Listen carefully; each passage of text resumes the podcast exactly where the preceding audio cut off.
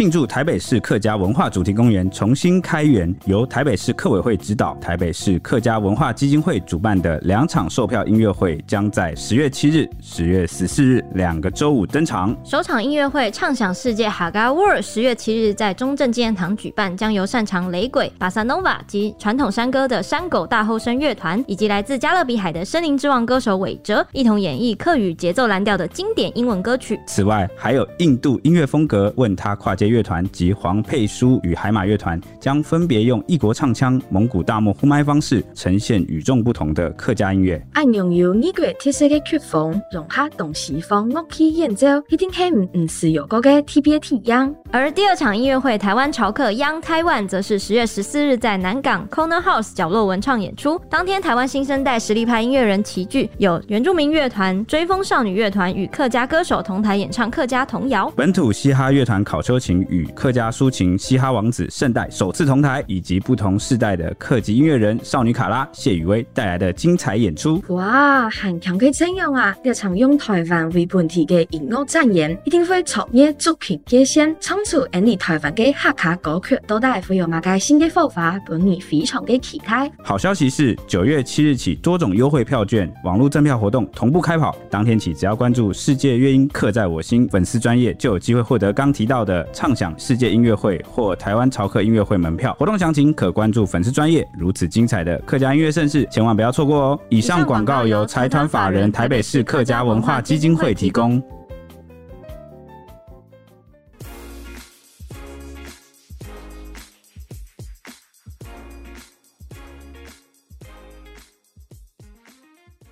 欢迎收听小编没收工。大家好，我是 H 李，我是铁雄，我是周周。大家不知道还记不记得小编们的正业是什么？就是小编啊，你不都讲了吗？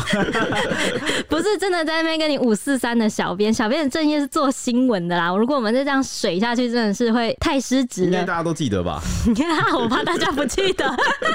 大家想说我们每天都在写什么 D 卡或者 PPT 之类的。应该说你放纵太久了。不要这样子。我想大家也是会想要知道一些国际大事的，的，因为前阵子。不是那个什么社会事件啊，很多比较沉重、负面一点的，然后就觉得好像节目的调性怎么好像一直都很沉重、很严肃，逐渐案发现场没有。这我们我想说，我们都还比不上论那个案件精细程度啊分析，但是却有那个沉重的感觉。对，都在讲生死。对对对，所以想说是不是就是要切换一下调性，让大家轻松一点？但是今天我们是不是要回归本业？我们的本业做新闻的，也也不是本业，应该说是台湾民众。最关心的、最喜欢的新闻，哦，国际大事嘛，每次都在留言处说，给我多一点国际新闻哦。来了来了，这不是来了吗？对，媒体不要再混了，不要只会写 PPT，不要只会写 D 卡。来了，端上来了，端上来。这次就是一个懒人包，带大家了解一下最夯的、最夯的，当然是最夯的。这个俄乌战事的最新发展。对，你说我们网页上那个最多人点击的那个 国际情势，俄乌战争，真的很多人。点吗？我就只有疑惑，再再反串就不像了。好，今天就是来聊聊看现在的俄乌战争的战况如何，发生了什么影响全世界的变化了。没错，这场持续了半年啊，也就是俄罗斯口中所谓的特别军事行动啊。在九月的时候啊，就出现了转折点。在乌克兰发动了一次决定性啊、传奇性的闪电反攻之后啊，成功收复了八千平方公里的失土。俄军也在哈尔科夫地区啊大规模溃败啊，是丢盔弃甲的逃亡啊。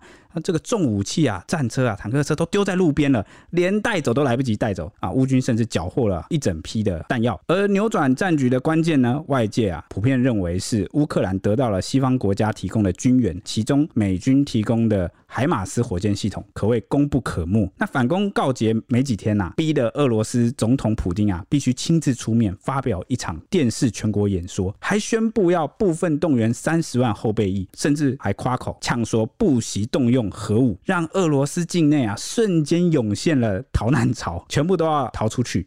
这都是在短短一周内发生的。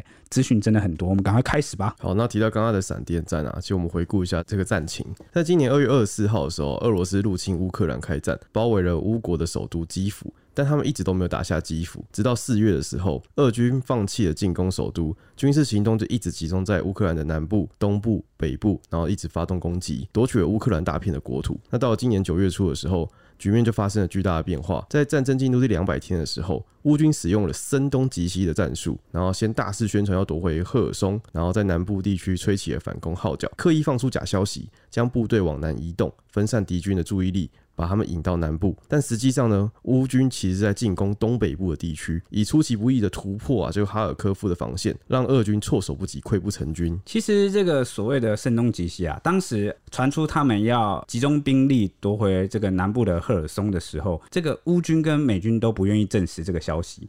就是不知道消息从哪走漏的，就是所以他们也你说是大肆宣传嘛，他们实际运作上可能是这样做，但是呢，他们其实是用一种我表面不承认，然后不知道从哪里放风，然后让对方知道，对，让俄军真的误信，真的以为他们要吸引他们来，对，所以他就这个俄军就从北方的哈尔科夫那边啊，调集那个俄军的部队到呃南边的赫尔松来加强防御，结果没想到。哦，瞬间这个乌军就从北方反攻，算是打了个措手不及。战争真的都是一直在打这种资讯落差。对，而且北方反攻的乌军啊，哦，就有点像那个什么，像那个二战啊，德国纳粹使用的闪电战。嗯，哦，就是装甲跟步兵很快速的推进，然后所以就短短好像突然这个消息传出来的时候，大家都愣住了。那两三天突然就哎。欸怎么就收复了这个？而且越收复越多。对对，什么？哎，一次都三千六千起跳，四千五千六千哈，这个资讯不断的更新，每过几天他们就一直在疯狂的推进，接着就有很多照片传出来了，就是俄军啊，完全就是来不及撤离，那就留下了很多弹药跟重武器，坦克车啊、战车都是要要么就是卡在水里啊，或者是丢在路边，完全来不及撤离。其实俄国的这个重武器是。它的存量是不多的，所以照理来说，如果你要好好完整，所谓讲好听一点叫转进，就是要撤离的话，你应该要把这些重武器带走。我觉得俄罗斯一直都在玩这个很奇怪的，他们从开战以来，然后他们就是每次打哪个地方，如果他们小些微的撤退的话，他们的战车啊，然后坦克都全部丢在路边就跑，对，感觉他们好像很没重视这些武器的样子。哎、欸，之前的话还可以说是可能这是遗留几辆，或者是真的坏掉，或者没有油，因为我知道你在讲哪一段。哦，没油的时候，对不对？当初俄乌开战最初期的时候，因为乌克兰的这个国土面积很大，那他们的这个后勤补给啊，俄军的后勤补给其实不太完善。那这也是从这一次战争之后，他们才验证，果然我的后勤是有问题的。要拉长那一条那个对那个补给啊，补给线真的很重要。对，所以他的那个油补不上来，那很多就是抛锚或者是油不够。当战线往后撤要收缩的时候，就来不及撤走。但这一次的状况不一样哦。这次是真的来不及，这跟后勤补给就没有关系了。这次是好，这是逃亡，对，就有点类似这样逃亡了啊。就是所以这个算是很戏剧性的，因为俄乌开战至今啊，除了刚开始俄军一路去打到这个乌克兰的首都，好像让大家觉得哎、欸、怎么办？乌克兰是不是要亡国了？嗯哼，哦，那那一阵子这个事件。发展的这个张力很强之外，后面好像就进入了一个呃拉扯，对不对？那新闻这个呃报道的力度也停了下来，为什么？因为双方在僵持，战线、就是、比较没有什么新的进度。对，就是一直在那边僵持拉扯。那原本大家蛮悲观的。就是很多人都预测说，哎、这个战争持续下去，他们就僵持在那边，那双方就进入了一场消耗战，看起来是没有突破了。这样下去，这个欧洲一直持续的去援助啊，或者什么，是不是在烧钱？那也会造成一些经济的动荡。原本看起来是很绝望的。那为什么选在今天跟大家要来报告一下这次这个俄乌战争的进度呢？原因就是啊。这个出现了呃很重要的转折，我相信以后可能是会会被载入史册的。我觉得一定会了。对，尤其是这么漂亮的反攻，没错。好，那回到话，这个是俄军从基辅撤退以来啊最惨重的失败，更被称作是这是最戏剧的逆转啊，因为他们不仅弃守了在乌克兰东北的主要阵地。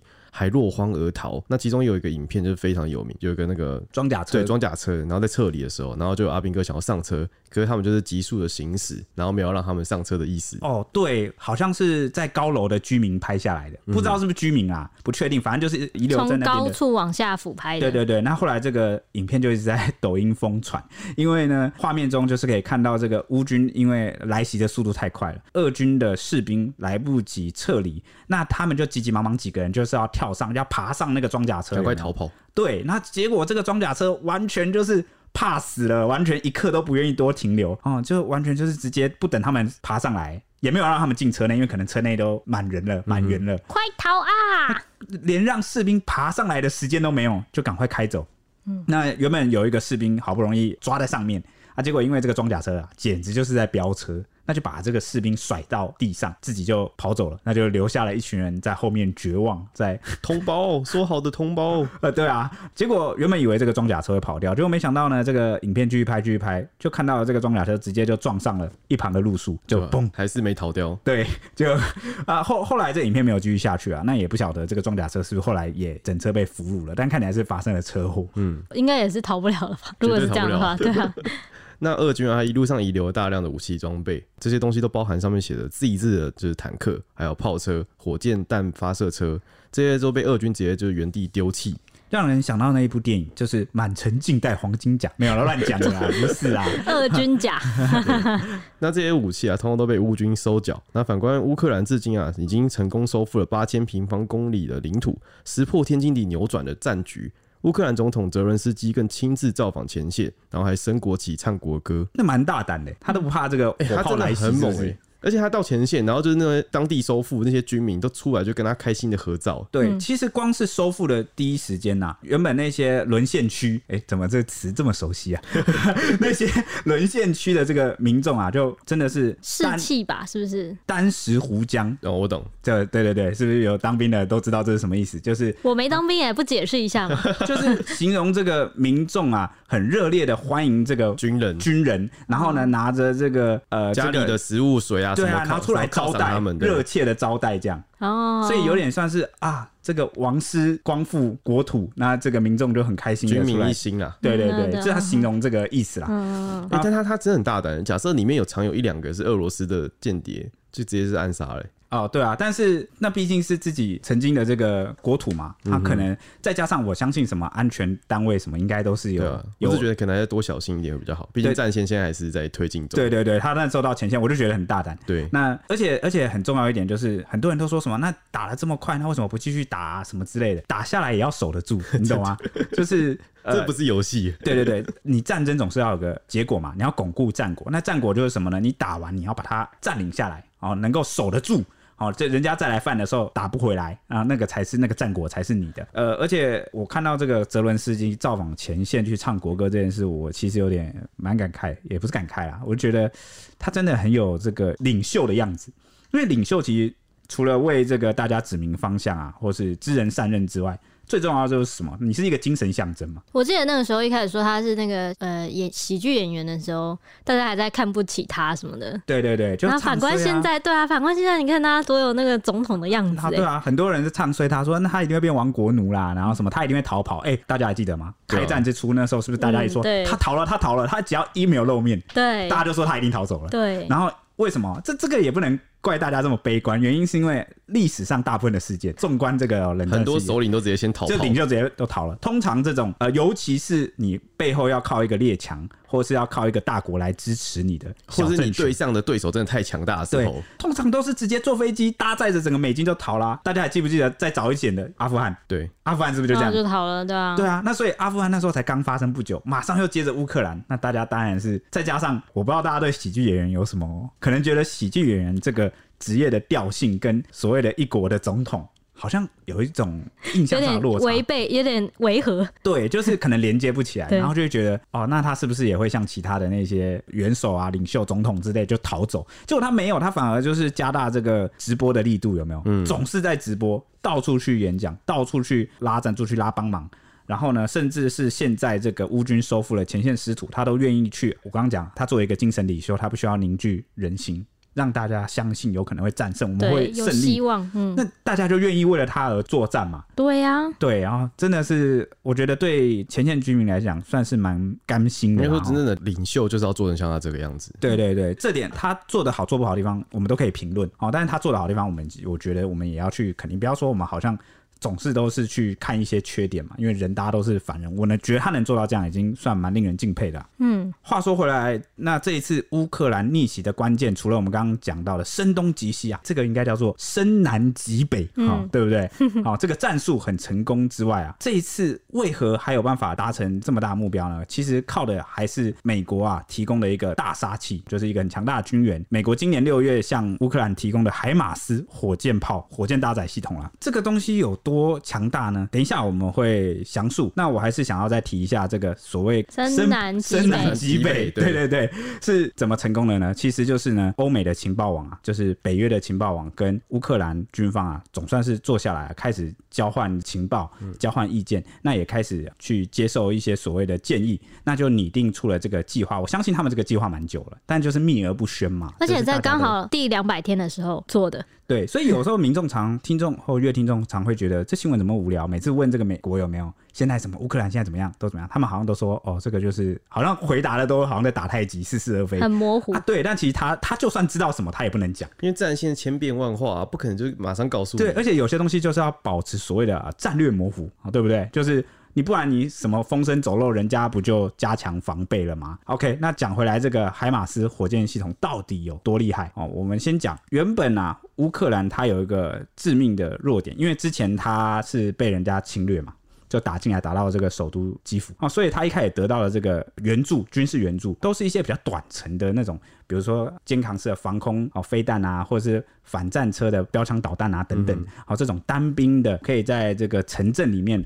发挥作用的单兵作战的这些武器以小博大啦，但是呢，当这个俄军啊一路撤出基辅，开始往后到这个乌东地区去驻扎，去跟你僵持的时候，乌军就凸显了一件事：乌军火力不足了。因为你那个乌克兰它的传统火炮可能大概就是四十公里，那你就很难打击到俄军的一些阵地啊，或是补给啊，或是指挥所等等，它就缺乏手段了。那怎么样才能去造成这个战线的突破呢？他就必须要仰赖新的援助武器，那就是这个海马斯。那自从乌克兰得到这个海马斯之后啊，是在俄军的占领的区域算是重炮推进，曾经一举就摧毁了俄军数十座大型的弹药库跟指挥所啊，数十座很多。那这些目标原本啊都是超出这个传统火炮的射程内，算是在远离前线的后方安全区啊。原本是连乌克兰出动那个特种部队去突袭也很难取得战果的地方，真的很可怕。你想想看，你在家里就可以把对方打，然后瞬间把它全部砸烂。对，这个海马斯火箭系统啊，它的射程其实就有到七十到八十公里，官方是说七十啊，但其实它可以可能射程稍微再远一点点，可以到快到八十。如果顺风，应该可以更远。对，那就是不是就它的射程就变两倍？对，那俄军原本的部署就都被打乱了。OK，那所以后来啊，连这个乌军自己都认证说是海马斯改变了战场，那也证实了美制火箭的威力跟精准度。优点不一定是射程远、威力大。而是能够基于战场的变化，就适合的战场，极大优化它的战术使用性能。因为呃，你很多武器，你有分战略级，有分战术级嘛。其实美军它的武器就是有很多种不同的类型，它可以因应不同的战场去做出变化。就是比如说，你目前这个情况比较适合用海马斯。我现在僵持，所以我就是要远一点的射到你的那个后面的指挥所的那种。那有那有没有更远的这个武器可以提供？其实有，嗯，但是呢，美军不提供啊、呃，因为他不希望你去打到这个俄罗斯它原本的领土，而且那个变成不是防卫性的，对，那就不是防卫作战了，那就变成是你去侵略人家，人家。那这场战争原本的目的就是一个卫国战争，就是个防卫战争。欧美也不希望进一步的去激怒或是升级这个战争的情势，所以他们就觉得算一算，嗯，海马斯就是一个最好的，刚刚好的，对，刚刚好的选择，那就提供给了这个乌克兰。具体说，海马斯火箭系统要怎么怎么使用呢？其实它只要三名炮兵就可以操作了。它是一个车载的，就是装在车子上啊，呃，有轮子的那个履带，然后就是可以很快速的去移动。那它的重新装填时间呢、在五分钟内，如果熟练了，甚至可以更短了。而且呢，它作为一个移动的火炮车载系统，它可以在发射后迅速转移，然后保护炮兵跟火箭系统不受到敌方的任何还击。那这种能力，这讲了这么漏漏的，好像很复杂。其实讲简单一点，就叫打带跑战术，你懂吗？就是打了就跑了，这是很猛。你想想看，它就是快速移动，然后它又小。然后装填又迅速，对，又准，然后伤害又大，对啊，就射完就跑，对。对，所以海马斯就起到了这个关键的作用，那也有效的打击了敌后的重要指挥所啊、通信跟后勤中心，那同时又安全的保持在了俄罗斯的炮火射程之外。其实早在美军开始要提供海马斯的时候，就已经预测说它必将改变俄乌的战局，理由不外乎是它通过了 UFCS 的火控系统发射这个 GPS 的制导炸弹，全程是智能操作。作。那它的基本流程，我讲简单一点，就是呢，第一步叫目标探测，就是我发现你的这个目标，然后我就把你锁定。目标探测是能怎么探测呢？就是靠这个北约的侦察机啊、无人机啊、卫星啊，替这个海马斯开眼探路啊。所以俄军面对的其实是整个西方北约的这个情报网，这样就很吃力。所有的无人机在天上飞，然后看到他们的时候，马上传坐标。对，而且它是马上锁定，所以它的流程很简单，一发现。锁定目标，然后就发送 GPS 的坐标到海马斯那边。那操作的士兵要干，只要干嘛？就是把 GPS 的坐标输入之后，输入刚刚讲 UFCS 系统之后，按下发射钮，就是这个火箭弹就射出去。听起来是超级简单的流程。对，它是真的很简单，几乎没有什么人为需要操作技术的地方。它真的要操作，就是你要把它开走、开过来，或者是架设，然后这个换弹、换弹，对，装填。对，那攻击也很简单，就。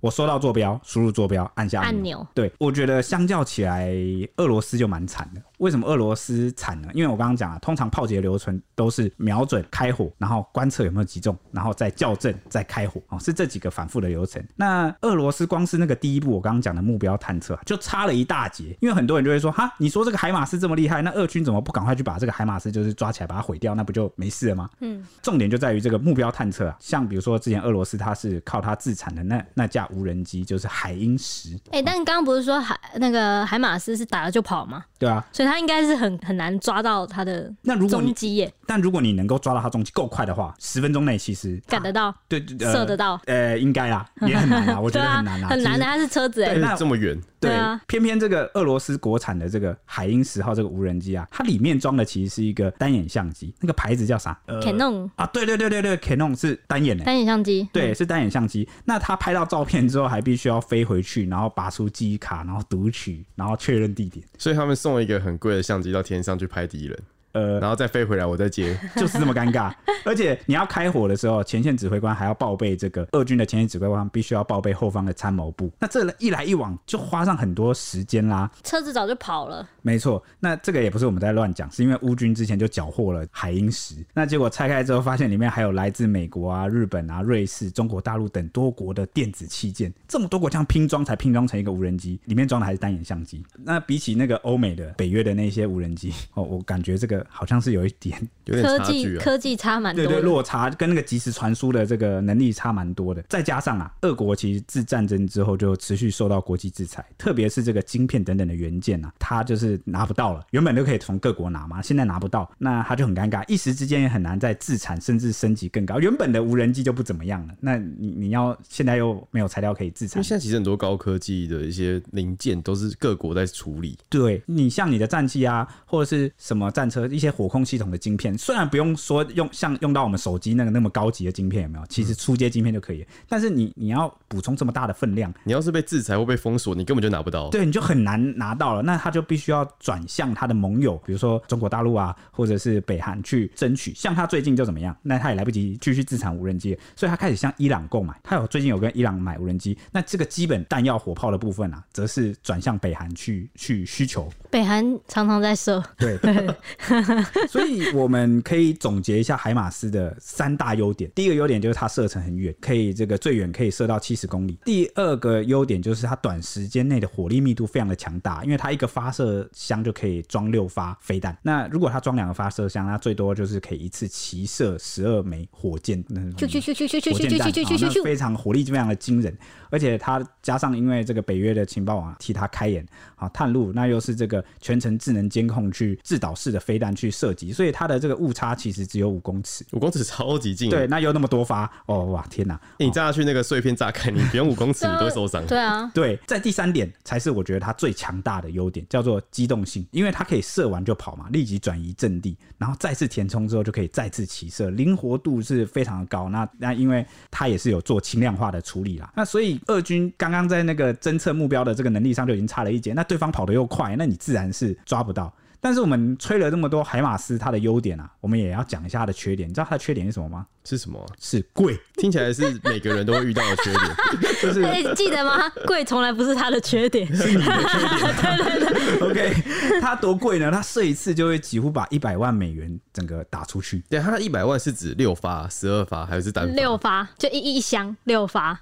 好贵。所以两次，你这样你两个一起射就两百万美金。两百万美金是多少台币啊？不敢算乘以三十三十啊，你就粗略算嘛。六千啊？What？是对啊，六千吧？What？两百万乘以三十，十二发出去就哇塞，就是 对，所以呃，懂了吧？战争是很花钱的。氪金玩家哎，真的耶，哇塞！那讲到这里，跟台湾有有没有一点关系呢？还还是有的，因为我们的国防部呢，二零二三年的预算书中啊，就放弃购买这个原本要购买的这个 M 一零九 A 六自走炮，转而啊增购了二十九套海马斯火箭啊系统啊。为什么我们会转购买海马斯呢？最大原因就是因为俄乌战争的情势一直都是台湾人一直在关心，也是我们国防部在借鉴的战场经验，因为它好充分体现了一个不对称作战嘛。而且是现代战争，对，又是这个比较大的国家去打比较小的国家，好、所以对我们的这个意义很多。再加上乌克兰跟台湾其实都是美国的盟友，那到时候我们使用的这个武器是会蛮接近的，所以一直都是我们的重要参考的这个目标。要要补充一点的就是，俄军啊，除了抓不到那个海马斯之外啊，还有一个非常致命的事情，就是呢，乌克兰其实啊大量设置了海马斯的模型啊，又使这个俄军啊 浪费，是不是对，浪费原本就很稀少的。精准飞弹就是我刚刚讲的这个，因为俄军缺乏这个晶片嘛，那它那种能够自动锁定啊，或者是很精准的那种飞弹，就原本就已经很少了。没想到呢，这个俄军费尽心思为了去摧毁这个海马斯啊，还出动了很多这个飞弹，结果都被炸漆了。这个是华盛顿邮报的报道，就是八月底就有这样的报道了。因为为了保护这些珍贵的发射装置，乌克兰其实制作了大量原尺寸一模一样大的一比一就对，一比一木质的模型。然后而且还是木头哎、欸，周周周周是想说，哇，模这个这个模型，这是我这辈子没见过的厉害了。没错，那也真的就达到了卓越的战果。因为最初数周内啊，俄军浪费了至少十发巡弋飞弹去打这些模型，哦、所有的飞弹都造价不菲。没错，那所以乌军决定加强并扩大生产这些诱饵。那有一名美国外交官就透露说呢，俄国宣称摧毁的海马斯比我们实际送去乌克兰的数量还要多。所以，所以我刚刚又要回到台湾，为什么说这是台湾很好的借鉴呢？因为利用诱饵就是所谓不对称作战的聪明策略之一。我们总是讲说台湾要不对称作战，不对称作战，什么是不对称作战？这个就是不对称作战。嗯，这一方面保护了珍贵的军事资产啊，另外一方面也让俄国消耗存量不多的精准弹药，而且大量的配置海马斯模型，还有另外一个作用哦，就是俄军如果侦察到海马斯的踪影。可能就会紧急把自己的一些阵地或炮兵往后撤，就是紧急的离开海马斯的打击范围啊，就是害怕自己被炸，但其实那是假的。嗯，哎、欸，你刚刚那样子讲，害我想到一件事。假设我是乌克兰的军的话。然后他们的飞机就是无人机侦测，不是都要回去回报，然后再告诉你要怎么打吗？对啊，所以我就会放在那边，故意给他侦测到之后，然后他们回看到他们掉头回去回报，我就换假的上去 运过来，不知道来不来得及啊？因为乌克兰它的这个有一个点，就是它的那个地理太大了，它的领土太大，就是你作为诱饵区，应该会随时备在旁边了。哦，有可能，这是也是一个可能的战术啦。那我刚刚讲到说，如果俄军把这个炮兵或一些阵地往后撤的话，其实也变相的呃舒缓了乌克兰承受炮击的压力，对不对？因为就算那边放放假的。他他往后撤，那就等于是为这个部队腾出了这个安全空间。入侵乌克兰反遭逆转这件事情，让战事陷入了僵局。普丁就在短短一个礼拜后呢，突然罕见的登上了电视，发表全国演说。这是普丁从二月发动对乌克兰的特别军事行动以来首次的全国演说。那他就宣布要签署部分动员令，即刻进行三十万人的动员，强调这只是部分动员，而且只针对预备役公民，然后是具有一定的军事专业。经验的人才会被征召入伍，来投入乌克兰前线的战事。原因是因为呢，普丁说是因为西方已经跨越所有界限，开始核恫吓，威胁对俄使用大规模杀伤性武器。然后呃，这个北约表示哈，有时候都怀疑他是不是接收到一些奇怪的消息。对，因为毕竟普丁大部分的资讯都来自他身边的幕僚，还有他的情报部门嘛。平行时空，但，但也可能这是一个说辞啦，就是他必须要制造一个合理的理由，理由才能这样征三十万人。对对对，不然他没有合理的借口啊。因为原本俄罗斯民间有个默契啊。就是对政治冷漠的默契，就是你不要来打扰我，你不动我，我不动你。你要怎么乱搞？你要怎么搞？你只要不要影响到我生活，因为他们烦恼都是生存的问题。对，那就是我就不跟你不跟你计较太多。那结果没想到现在普京眼看哇，再这样下去，我的政治生涯会赔下去，真的前线就是一泻千里了。那他必须要找这个兵员去补充上去，怎么替他洗地都没用。如果你真的打得那么好，那么优势，你人充足，你不需要去部分动员，没错，对不对？那他为什么不直接宣布全面动员？这代价太大了。你宣布全面动员，就是自二战以后首一次，那这应该就是真的要开战嘞，就是变成一个举国战争，对，规模就变大了。那这个俄罗斯的民众哦，可能就我想可能就很难接受，因为你不会毫就是毫无缘故就支持自己的国家去侵略他人，对啊，就是没有任何利益啊。你原本好好的生活就好了，然后你还要陪他去演这一出。而且重点是呢，普京一直宣称这是一个特别军事行动，就是他一直把它说成是一个很小，然后完全不影响我们任何，完全没有什么代价，消灭什么纳粹，纳粹就是去把对方去纳粹化。对，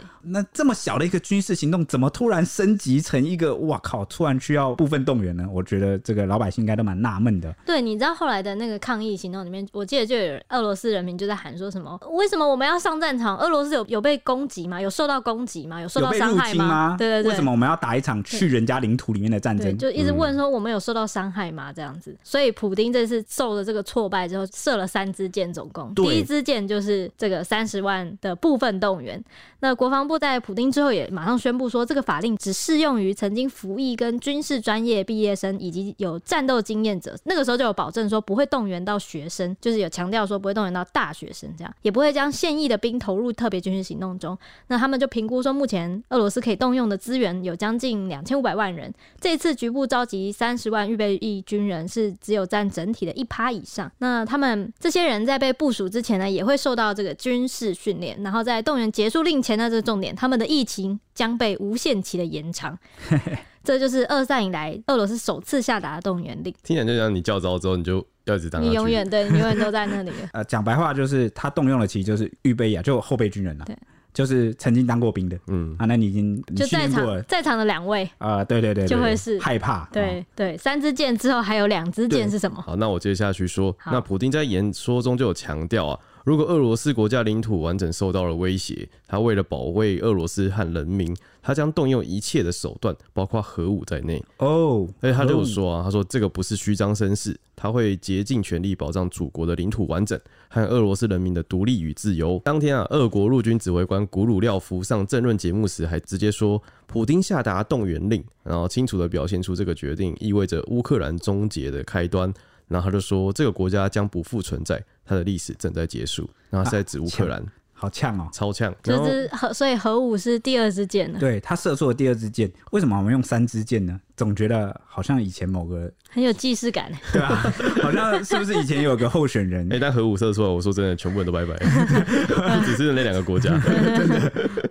那普丁就以保护领土的理由啊，决定将对乌克兰的军事行动升温，除了征召三十万大军，不惜动用核武威胁。还发起了入俄公投，要在乌克兰境内的四个二战区举办这个乌东啊，原本那个乌克兰东边的四个被俄军这个占领的区域啊，那他就要在这边举办这个公投。哎、欸，这个很聪明哎，这是他的第三支箭。我们等一下再来分析分析。那俄罗斯就有任命官员，就同时宣布公投啊，宣称说投票率很高。乌东、乌南四州在俄国法理上可能将成为俄罗斯的国土。哎、欸，当然高啊！他的投票是这个派士兵啊去挨家挨户的敲门，你要不要投？然后拿着枪，然后说：“来，现在来投票。”然后他就会拿出一张票给你，让你现在填，现在投。太公投了吧？这种公投投票率当然高啊！哇靠，还顺便做人口普查哦。枪杆子出。出，你你不投票就送你一颗子弹，出同意票。对，那为什么说他这三支箭厉害呢？好，我们再来重新啊讲一下这三支箭是什么。第一支箭呢，征召三十万大军。第二支箭呢，核武，不排除说要动用核武嘛。第三支箭就是举办这个公投。那为什么要这么做呢？它其实是环环相扣的。第一个就是他先把乌东啊、乌南这些占领区啊变成俄罗斯母国啊，就是祖国的一部分。嗯，那这样子你这三十万人就出师有名了嘛？你你听懂意思吗？现在因为他会跟大家说，我们现在是打卫国战争，我们已经不是那个什么小小的特别军事行动，我们这次是打的大大的卫国战争，或者是解放也不会啊，那边已经变领土了，所以就要变。捍卫里面还有其他乌克兰军站在里面，所以快去解放他们，这种感觉就是对对，类似意思。反正反正就是变成卫国战争，那他就有理由可以动员了。那第二个就是他不是说不排除动用核武吗？如果他他讲的前提是说，如果俄罗斯的领土被侵略。被威胁的话，他就动用核武。那现在那些地方啊，它经过公投变成了俄罗斯祖国的一部分，那就师出有名了，完全就是可以动用核武了。那再加上再回到第一点，那个三十万人，你去可能一开始士气蛮低落，刚打败仗嘛，所以这时候端出核武来啊。可以替这个三十万人壮壮胆，让大家就是一方面觉得我是去打卫国战争，二方面又有核武在背后撑腰，是不是就呃壮胆了一点了呢？好，所以这三支箭啊，其实是环环相扣的。那回到话题，其实短短这一周啊，俄罗斯祭出的手段都让人回忆起二零一四年俄罗斯并吞克里米亚的历史。尽管乌克兰政府和欧美多国早就声明不会承认这次的公投结果，但根据俄罗斯塔斯社的报道，俄国上议院已经准备好讨论这四区并入俄国领土的案件。完全照着当年并吞克里米亚的老剧本走，那外界就认为啊，这场战争可能已经进入最后的阶段。那结果不是普丁胜利，就是一场核武开启的第三次世界大战。我靠，太悲观了吧？对，而且因为你知道为什么？因为很多亲密的盟友，就是有普丁大脑之称的那个杜金，他就曾经宣称说，如果俄罗斯输掉乌克兰这一战，到时候就真的可能会出现核末日。就是很多熟悉普丁的人都出来讲说。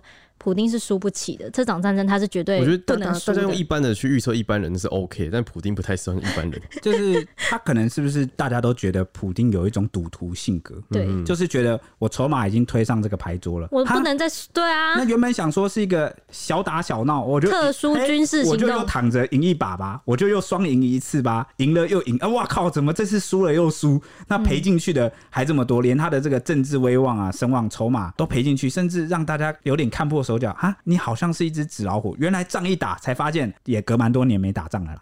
原来你的后勤补给这么糟啊！啊，原来你的武器这么丢脸呢！原来你还会拿出这个生锈的步枪啊！原来你的重武器这么少啊！一次这个大败溃啊，就是丢盔弃甲之后，你现在就突然就，或是你的兵源就突然就没有了。所以，就是原本其实害怕他的国家就不会再害怕他了。对，所以原本这个俄罗斯，他这个影响力啊所及的这些可能中亚的那些国家啊，或者是以前的这个东欧，他的苏联的前卫星国，他就再也无法去实际的影响他们。嗯，我觉得这次俄罗斯算是赔了夫人又折兵。那他可能也没有料想到啊，他原本以为，你看，就像当年二零一四年并吞克里米亚一样，他以为这个只是一次同样的行动，再玩一次一样的行动，对，那就是可以慢慢去扩张我俄罗斯的领土。我不知道他是打着什么心啦，什么想法，我不我不知道，但他可能是想要复制前面成功的经验，结果没想到这次竟然是直接杠上了整个北约的系统，嗯，尤其在北约的情报网面前啊，又彻底暴露了他哇，这个情报能力。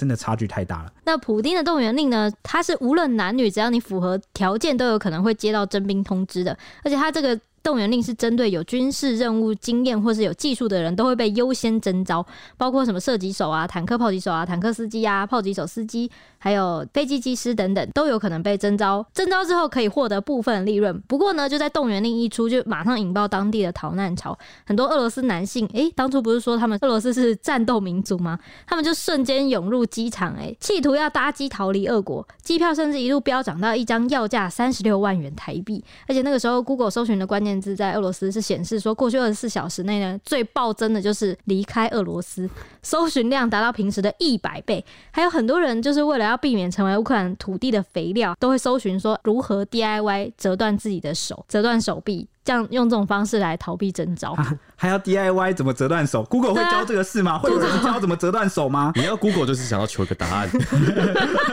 哦，给 给自己勇气吧。离开俄罗斯的答案就是机票。你刚刚说二十四小时内的热门关键第一名啊，叫做离开 Russia，对，Leaving Russia。那而且搜寻量居然是平时的一百倍。就当时那个瞬间，大家都在搜寻怎么离开这里。呃，虽然是战斗民族，留着战斗的民族的血，但是呢。成平时期过久了，还是渴望和平。哎、欸，不是，大家都我我觉得是你虽然身为战斗民族，然后你要为一个东西抛头颅洒热血，我觉得非常 OK。但你要为了一个值得的意义，不是为了一个个人的欲望。哦，对，所以很多人会拿来比你嘛，就说，哎、欸，为什么他普京这一次不像是当年那个斯大林在面对这个呃纳粹德国入侵的时候号召的？对，号召的那个号召力好像差蛮多的。对啊，因为这不是卫国战争嘛，就算你现在马上公投让那四个地方并入俄罗斯，你不架枪杆子的话，他们会不会？对啊，哎。你那个骗得了自己，自欺欺人，你骗不了大家。大家真的不愿意为了这种事跑去。而且，对我还有看到很多俄罗斯部分啊，很少数的俄罗斯军人的这个男子，可能被征召的那个族群有上街抗议之外，他们也很挣扎、很痛苦的说，他们有些人可能跟乌克兰有一些不解之缘，就是他可能在那边出生啊，或他有亲友在那边，嗯，然后呃，现在却要去那边打仗，他们其实是不愿意的。嗯，就是当要扩及到大家都去当兵的时候，他其实是不愿意的。对，讲到这个不愿意，当时很多就是为了要避免派往前线的人，就是在进入芬兰、哈萨克跟乔治亚和蒙古的边境，就是俄罗斯的边境啊，就排了绵延数十公里的队伍。外媒当时还有访问到一位就是二十九岁的年轻一男，他是在动员令之后短短几个小时就已经收到那个征兵文件，要求他去哪个哪个地方报道这样子。但他第一时间反应呢，却不是去报道，他是迅速打包行李，然后订了一张单单程的机票，要飞往南部靠近哈萨克边境的一个地方，叫做奥伦堡。他在奥伦堡受访的，他说呢，他今晚就会开车越境，因为他说，俄国男性逃兵将面临。监禁，我不知道我自己何时会再踏上国土，而且他做的决定也不止如此。他其实是他当下其实已经是不得不抛下他下个礼拜就要生产的妻子，就是他的孕妇的老婆，他没有办法见证自己孩子出世。他就说他我会错过生命中最重要的一天，但不会让普丁堡变成杀人凶手，卷入我不想参与的战争。哦，这就是个活生生的例子嘛。嗯，他其实不想为普丁打这个仗啊。虽然普丁承诺不会把学生送到前线，不过当地媒体也有踢爆说，其实是有警察把游览车开进校园，把正在上课的男大生直接押上战场的啊，那是多这个严重的这个呃刑罚，或者是呃要面临的刑责，会让他们不择手段，纷纷跑到这个俄罗斯的边境，要逃往这个芬兰啊、哈萨克、乔治亚、蒙古等等的地方呢？而且还是单程机票，不打算回来了，不打算回来了。你是监禁，他有可能就是派犯人上战场啊，所以你面临的结果可能会是一样的。对对，还是去战场对，对，最近也是有去这个监狱去征兵嘛。嗯、那这个俄罗斯的反对派领袖啊。纳瓦尼就表示说，普丁动员令将导致一场大规模悲剧。普丁为了保住个人权利，让数十万人双手沾满鲜血。动员令引发俄罗斯人民反弹，爆发大规模抗议示威，一夜之间就有七百四十人被捕。对，然后到其实到现在啊，更新大概是一千三百、一千四百多人被捕。哦，对，那当晚就有七百多人被捕，你就知道，呃，其实这个抗议的这个幅度其实不是那么小哦。嗯、而且俄罗斯还针对动员令来修法，要对逃兵或者是战事中自愿投降者啊，分别判处最高十年和十五年的监禁重刑啊。所以投降，如果你被抓回来，你要关十五年；那如果你逃兵啊，你不上战场啊，我可以把你抓去关十年。哦，我真的是不管怎么样都是一样的结果。对对，我有疑问，假设我是战俘，然后被交换回来的话，要被关吗？他。如果你是当初你是投降的话，你就你就会被关。他怎么判定他是不是投降？他军事法庭应该会有，他应该会调查吧？对，一定会有一个什么军事法庭调查。希望啊，好不好？他会问你的同袍，问那个你的长官什么什么。对啊，那他的可能判定你是投降啊。还会找目击者。那这个时候是有人陷害，不就完蛋了？他不是啊，他说啊，如果你没有投降，怎么会活着？哦，所以他派你上战场的目的就是你要战死或者是胜利。是啊，你要英勇的为祖国、为国而战，啊、捐躯。那同一天呢，不止我们刚刚讲的一堆人逃往边境，俄罗斯各地也传出枪响，还有很多人就是意图自焚呐、啊，高呼说“我不要到乌克兰作战”。那这个人很快也被送医带走。除了等等的案件之外呢，克林姆林宫在我们录音这天啊，也就是九月二十六号的时候，有承认说。动员令的过程中确实有发生了一些错误，但是强调并没有决定要关闭边境。截至目前我们为止啊，俄国的边境仍然有数千辆车子在排队等待跨境，甚至有人已经排队了三天。真的是赶快想逃哎、欸，到现在还在 leaving Russia。我觉得最重要的还是就是你是保卫还是侵略？对，大家的这个目标就会跟你不一样。因为我们这个时代应该是普遍大家都是一个和平价值啊。对啊，对啊，就是能够正常生活，谁想打仗啊？以前那个古代的君王或封建社会啊，总是吹嘘说哦，我们国家多强大，多强大，就怎么样，就很有荣耀啊、荣光啊。哦，现在当然还有人信仰这些啦。以前一百年前的人会很有这个感觉。那就会真的为了这个统治者的荣耀啊、面子啊，哦，好荣耀，我去打这个，去打仗，去扩张领土，好，就跟这个军国主义一样。军国主义其实这个就是这个道理。当你要打卫国战争的时候，就像乌克兰，领袖跟人民的目标是一致的，保护家园。对啊，那个比较能凝聚人心。对，那个大家才有动机去拿起枪杆子啊。现在的话，我觉得没有什么人会。大家都受教育了，在这个和平的时代，应该没有人会想为一个，就是除非你可能被生活逼迫，然后到你必须要生死存亡之间，你要去侵略他人到他的领土上，这个就是你可以去理解的一个动机。但是为了一个人，就是我只想要那几块地或干嘛，这这就哎，你你领土变大了，对我有什么好处吗？对，而且我觉得他那个普丁这个当初说那个特别军事有点自我矛盾，就是他一开始。讲说是特别军事行动，最后要叫大家一起上战场，这个大家一定人民会跟着他一起矛盾呢、啊。对啊，哈，所以领土变大会怎么样吗？我们去把对方去纳粹化，所以嘞，我们得到什么？嗯，对啊。然后我还要上战上战场上前线。对啊，那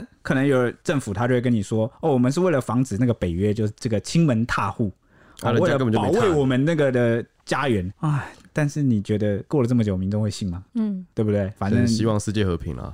对对对，所以好，总归最后一句，再强盛的军容啊，再大的领土，那都是统治者的美梦啊，与我们平民小老百姓无关啊。希望这个啊，所有的国家或者世界和平。World peace。对，你看我从小到大许的愿，再许一次啊，希望世世界和平，好不好？好，好，那以上就是我们今天的节目啦。大超时，好，大超时，那么下一集见，下一集见，拜拜。拜拜。